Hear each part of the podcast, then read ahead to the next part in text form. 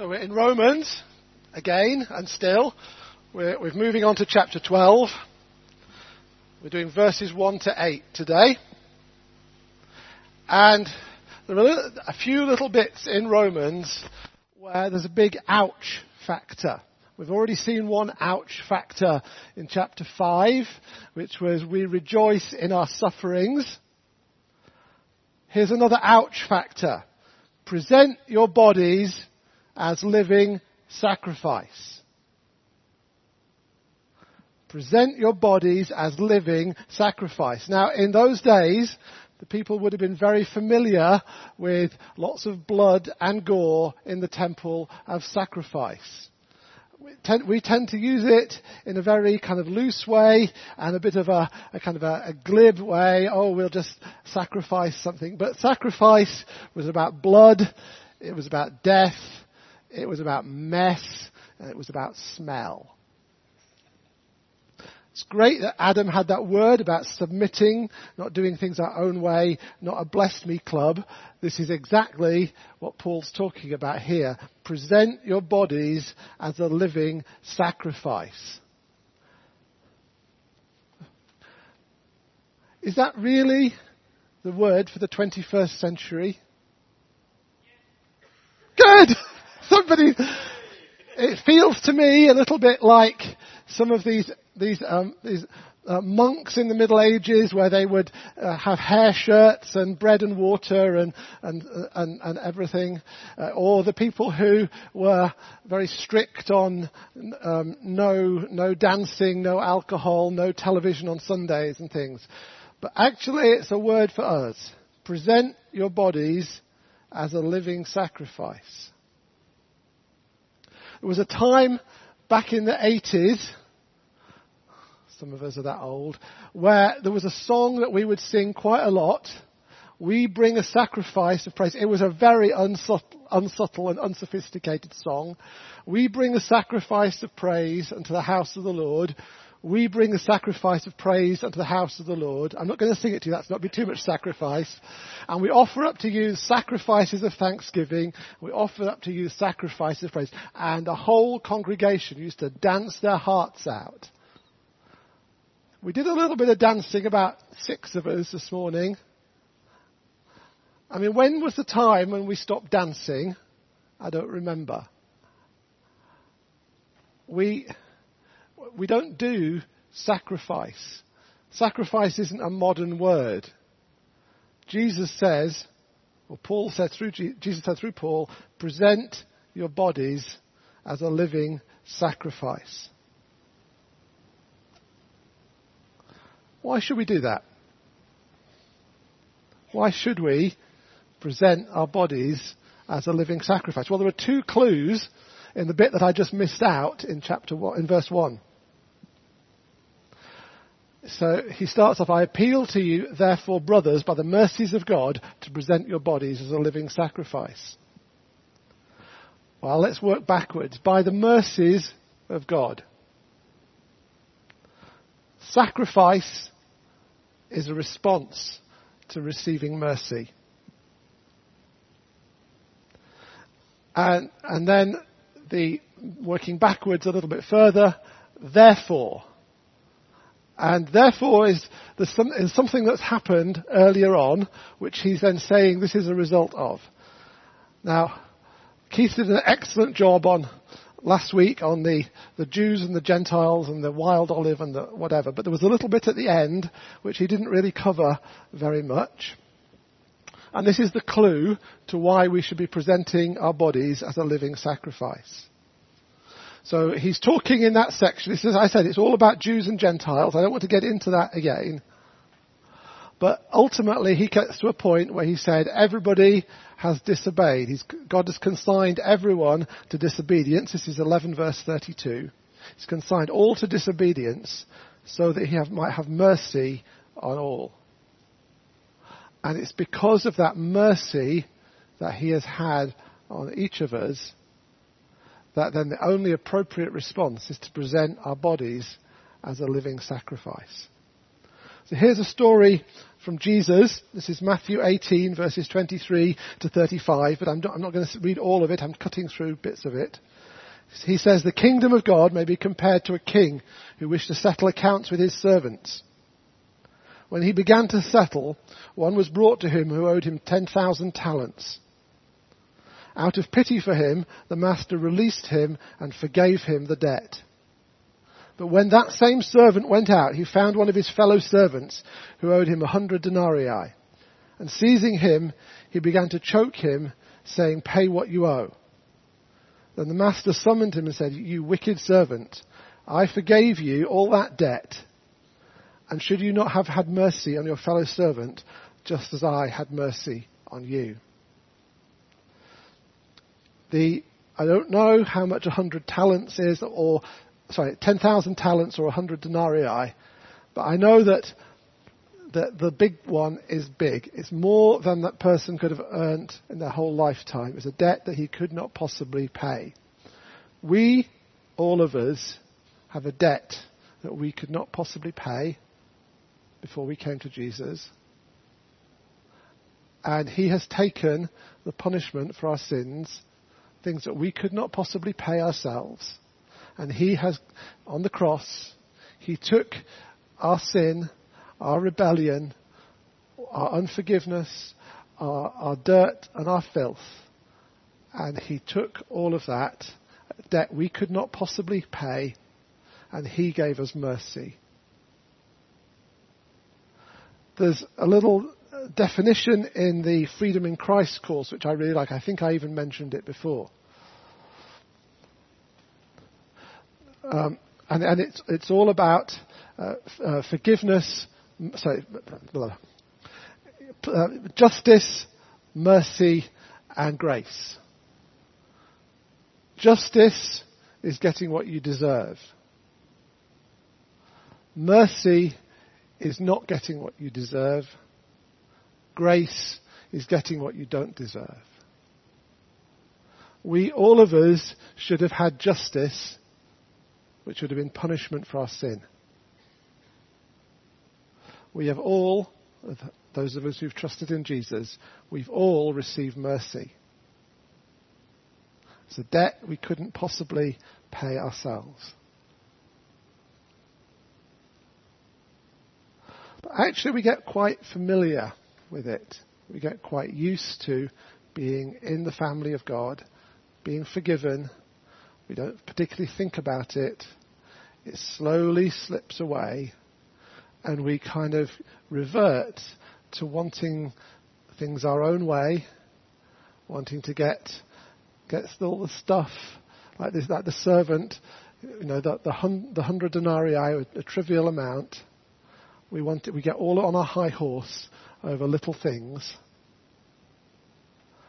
Actually, Paul says we should present our bodies as a living sacrifice.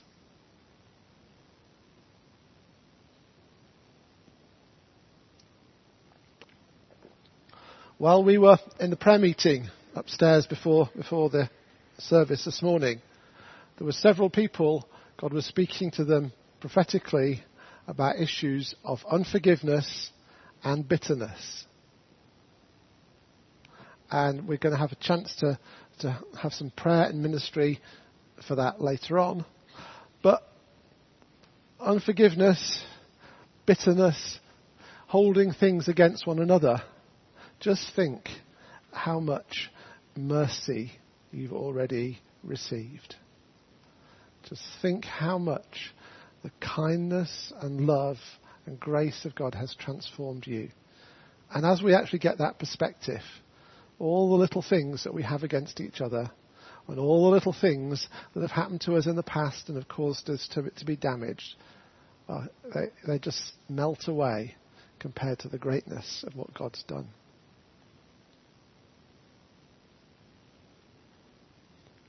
So then, do we need to sacrifice in order to get into the presence of God?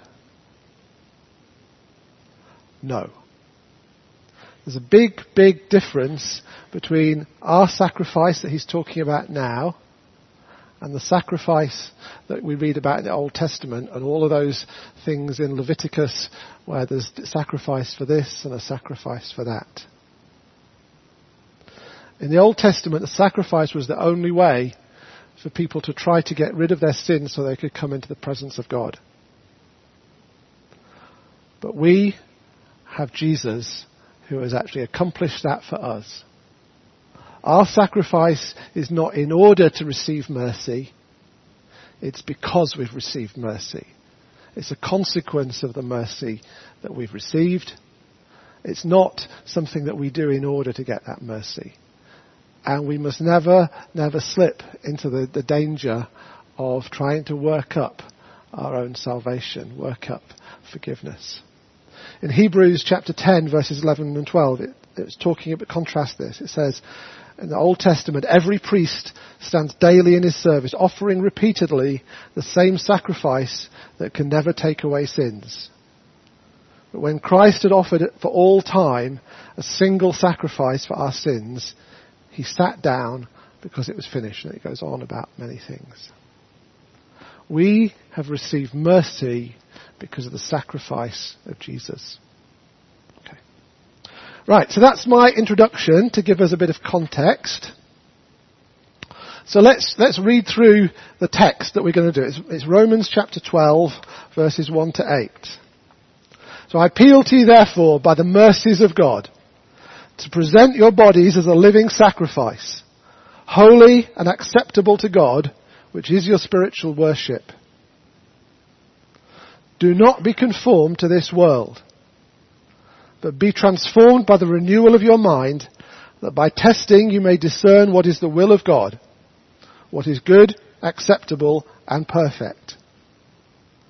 For by the grace given to me, I say that everyone among you should not think of themselves more highly than they ought to think, but to think with sober judgment, each according to the measure of faith that God has assigned.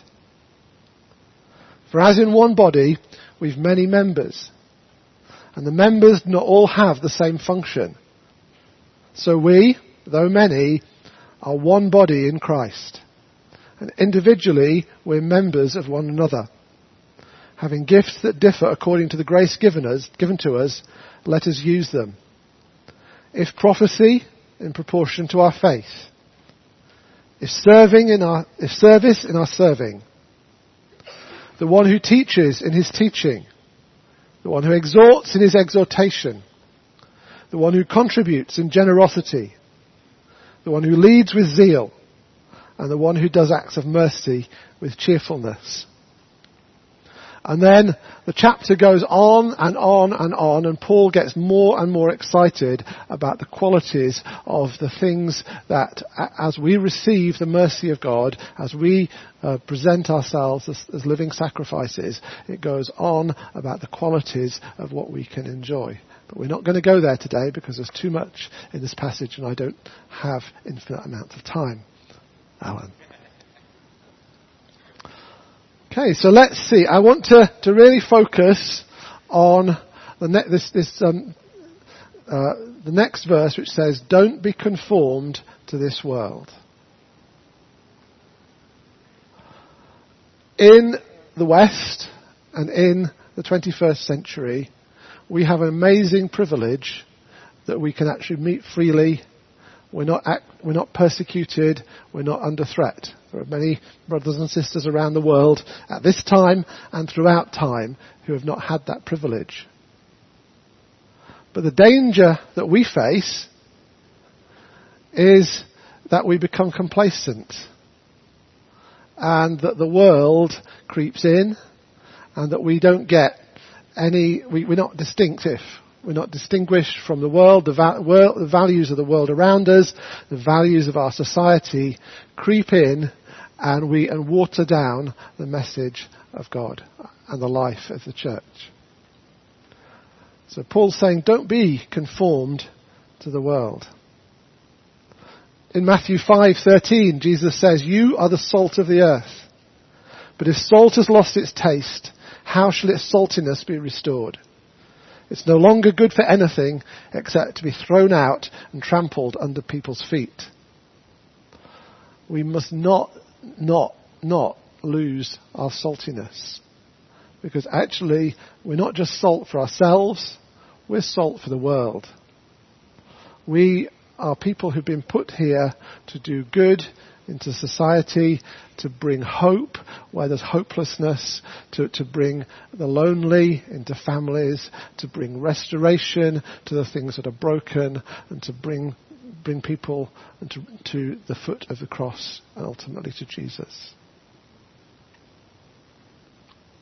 So don't be conformed to this world, but be transformed by the renewal of your mind. It's actually about how we think. And our thinking about ourselves and our situation colours what we do.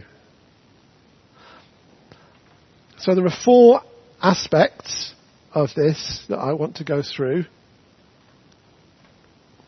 and ways in which we need to change our thinking so that we don't become conformed to the ways of the world. The first one is back in verse 1, it's worship. Our sacrifice brings us to worship.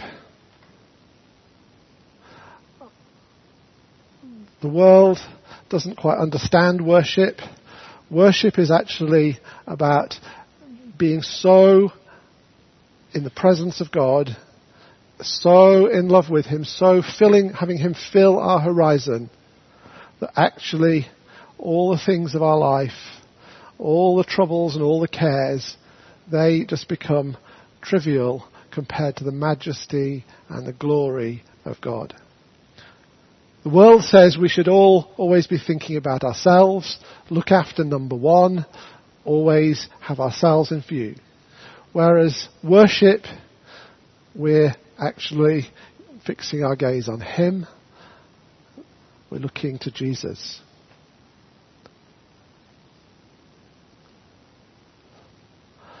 And actually, as we sacrifice and as we lay ourselves down and allow Him to become bigger in our lives, allow Him to increase and that we allow ourselves to decrease, then we find a fulfillment that we we've never, would never find anywhere else. A fulfillment that the world doesn't have, the world is constantly trying to, to gratify.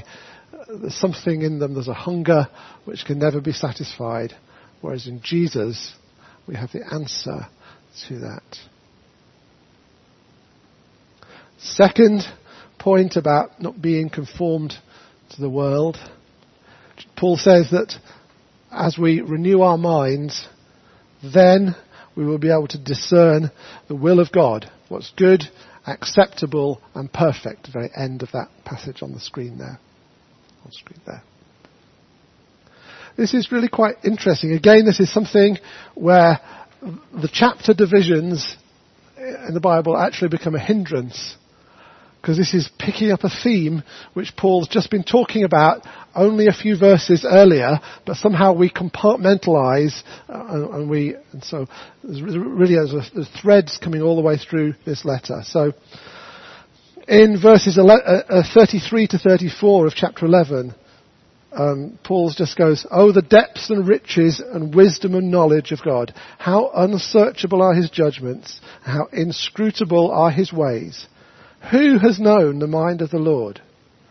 Who has been his counselor? Without revelation, we can't know what the mind of God is. We can't know what his ways are. We can't know. He says elsewhere that as high as the heavens are above the earth, so high are his ways above our ways.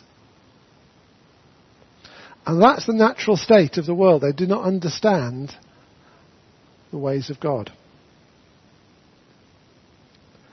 But as we sacrifice, as we bring ourselves to the cross, as we renew our minds, then He comes with revelation.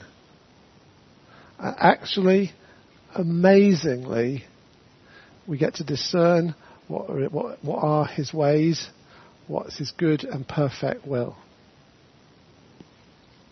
many, many years ago,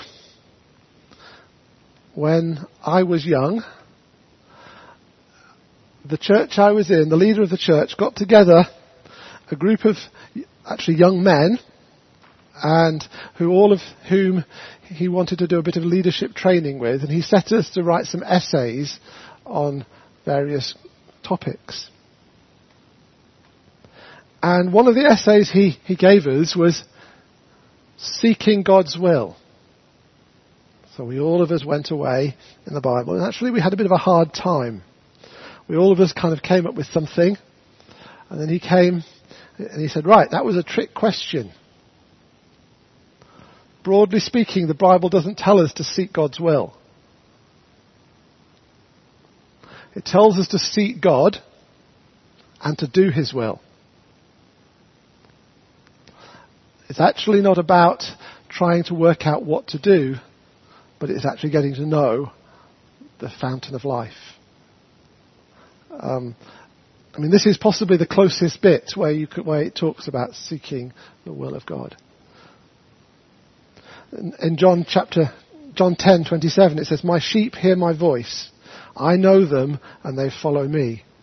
And that's the, the possibility for every Christian to know the will of God, to know as they come to, as we come to Him, to know what He wants, to hear His voice, and to do His will. And that's again something that we can't do if we're conformed to the ways of the, of the, of the world.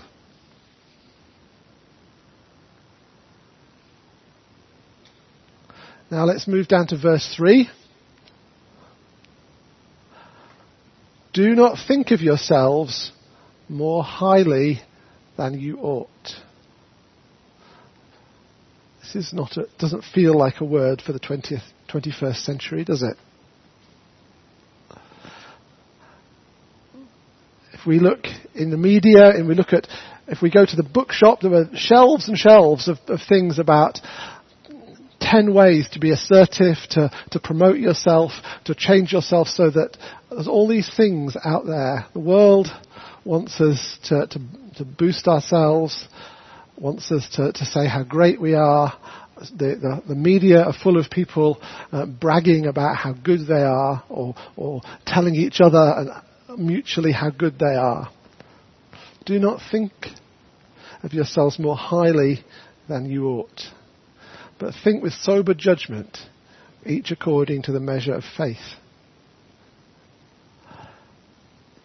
Jesus said, if anyone would be first, he, w- he must be last of all and the servant of all.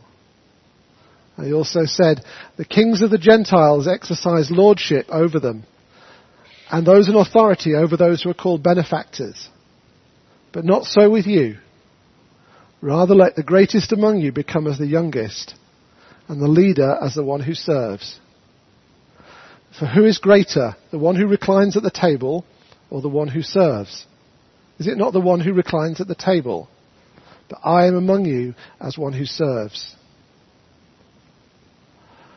That actually, the way of service Following Jesus, we even had some reference to, to washing, uh, washing the feet of the disciples at the prayer meeting this morning.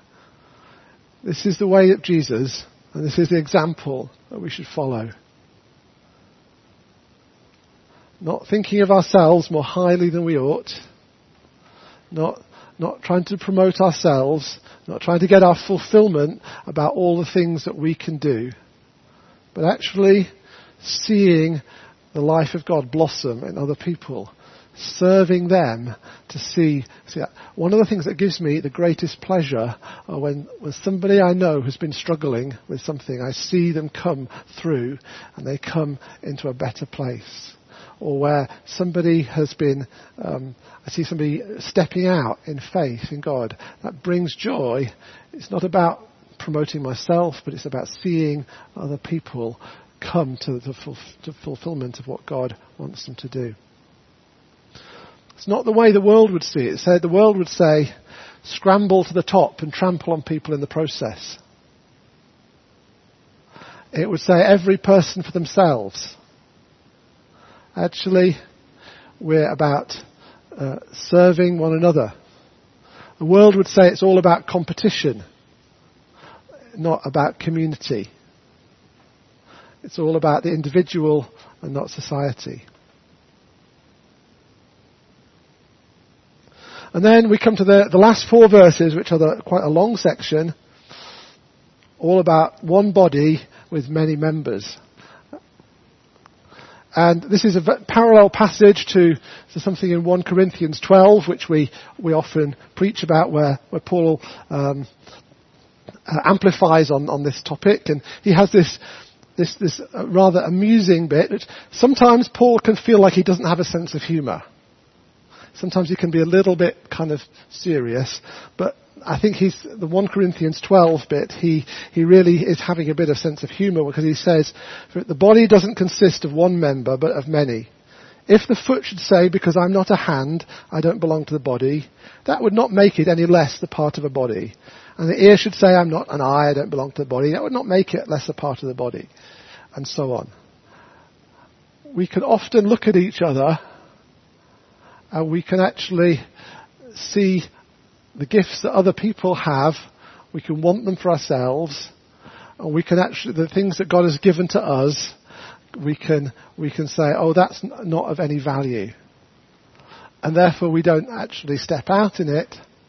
But in fact, there is a hole that is the perfect shape for you.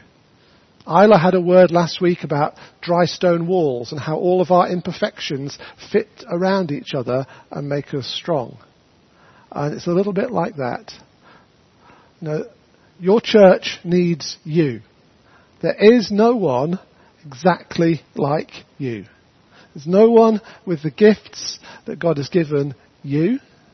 And if you don't use those gifts in the way that He wants you to, everybody misses out. Everybody's the poorer. Should be good news. You all look a bit, you all look like you've been sacrificing a bit too much.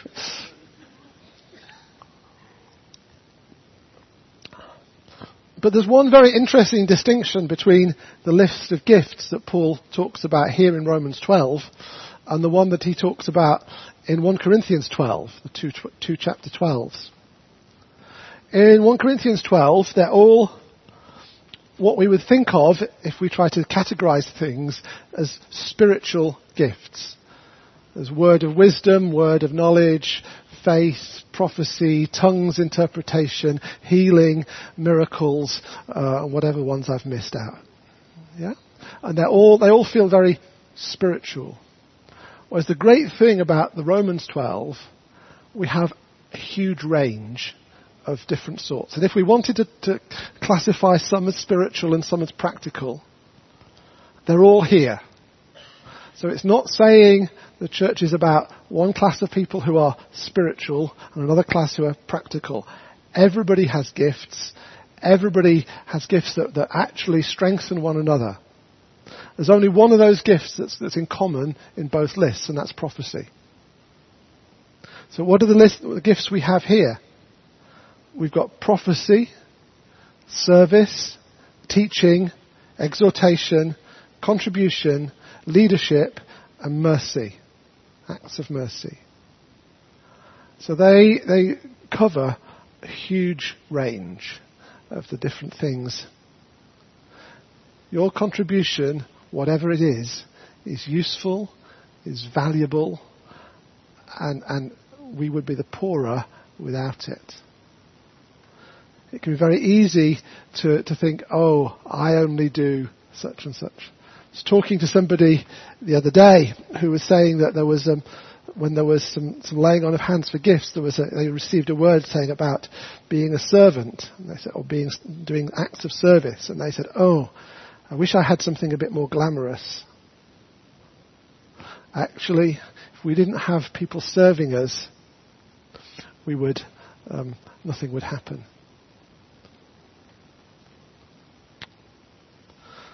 So let's think about the gifts that we each of us have and let's actually use them.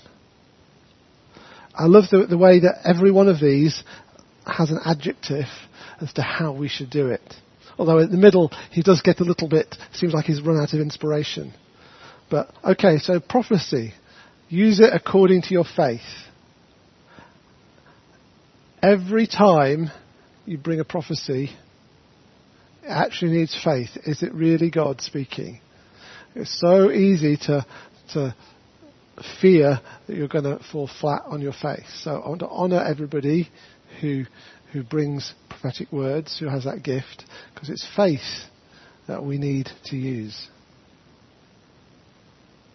Service, in serving one another. I mean, he seems to be, his adjective isn't very inspired here, but anyway, not in, I don't mean inspired, inspired. I just meant, yeah, oh well. Um, so, and then teaching, teach, one who teaches in, in teaching. Actually, these, these are, these are gifts. And if you've ever been somewhere where somebody's trying to teach, you can't, it's, it's a bit painful. Exhortation. Again, we all need to be, to have somebody exhorting us to, to, to, to, to cheer us on, to encourage us, because actually it can be so easy to just get bogged down in everything. Here's one for Alan. Contribution with generosity. Now, I don't think it only means finance, although it does mean finance, as Alan will, be, will definitely tell you. But actually, being generous with all that we have, and all that we are, actually, that, that enriches our life together. Leadership with zeal. Those of you who are leading either a, either a, a MCOM or some sort of ministry in the church, how zealous are you? Or are you a bit, oh, it's time for us to meet again? Oh. Let's spur one another on to, but if you need somebody to exhort you when you're feeling like that. Acts of mercy with cheerfulness. So mercy is actually, you know, it's a tough one because it's going into difficult situations. But actually, by bringing the cheerfulness, the joy of God in the middle of difficult situations, that can lift people out of, out of problems. So here's, here's this list. It's a different list from 1 Corinthians, but let's, let's all of us do that because together we can all do more than we can do apart. So there's lots of challenges in this passage.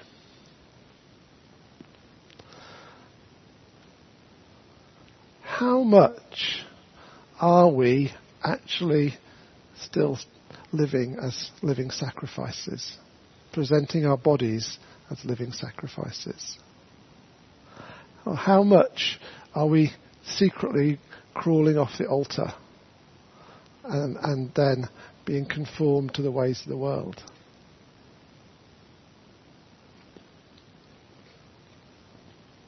This is a point where I could have a rant, but I don't think I'm going to. But it's so easy, so easy for us to, to, to get caught up with doing things that doing things that are just trivial in comparison. A couple of years ago, I found myself um, with a, a game on my computer, which if you did it daily, it gave you a, a point for if you, if you, did it daily, and then if, you, if, the points all stacked up with a whole month and the whole month, and, and, it, and I suddenly realised I got to the point where it was more important to me every day to be getting my my bit of my of uh, my daily point than to be reading the Bible. That would be the first thing I'd think about, rather than and it's like that's stupid. So I stopped. But it's so easy for these these things that feel kind of important, which really aren't, in the big scheme of things, to come in and rob us of, of the things that really are important. Let's just have a little mental thought about how much we live sacrifice. If we were to, I don't want to to get it down to any individual. So let's do an average across the whole of the church. So that it's not about the individual, but maybe you can, if it, if it applies to you.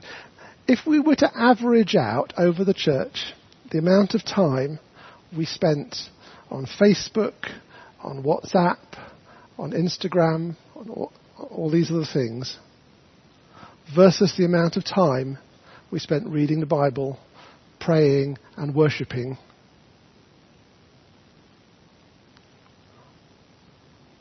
what would the answer be? Let's just, let's just make it easier for ourselves. Let's take reading the Bible, praying, worshipping, and everything all together versus just one of those things. Am I wrong that I think that even just one of those things might win out in time? Well, I don't do Facebook at all, so that's, that's easy for me, but there are things that I, that I do that could be tempting. How much are we really living, presenting our bodies as a living sacrifice? We can get all super spiritual and say, oh, it's all about, it's just a metaphor. But Paul's very physical there. It's not about, oh, you're living your life in a life of sacrifice. No, it's about your bodies. Bodies are physical. It's about what we do. About who we are. It's about doing that in response to the mercy of God. We have all received mercy from God. Therefore, let's live ourselves, devote ourselves to Him. How much are we being conformed to the ways of the world? Sarah had a great word last week about um, the world tells you you're not good enough. What do you think? Don't listen to the words of the world that say you're not good enough. Don't listen to the words of the world that say you need to do, do whatever. Listen to the words of Jesus. So what I want to do is uh, uh, I'm going to ask the band to come back and I want to have an opportunity for people who have realized that they haven't quite been living the life of sacrifice that, that Jesus is calling them to and there were, there were, there were times this week when I was preparing this that I was having to live this in truth, so there's nothing to be ashamed of. There were days when I realised that I'd actually let, let all these things creep in, uh, and actually I wasn't living. I was letting the world dictate to me rather than Jesus. Particularly if there's any anybody who has um, uh, well, the word from Adam uh, which we had at the beginning, or, or the things about unforgiveness and bitterness, just come in response to the mercy of God and let Him wash away all the things that would hold you back. Because actually, it's a wonderful, wonderful walk with Him. So maybe if the ministry team could come down to the front and and we could, um, if you want to respond in any way, if you want prayer, you want somebody to come and stand alongside you, then please come, and and somebody will stand. And this is not about condemnation, but it's about about receiving the mercy of God and living in it.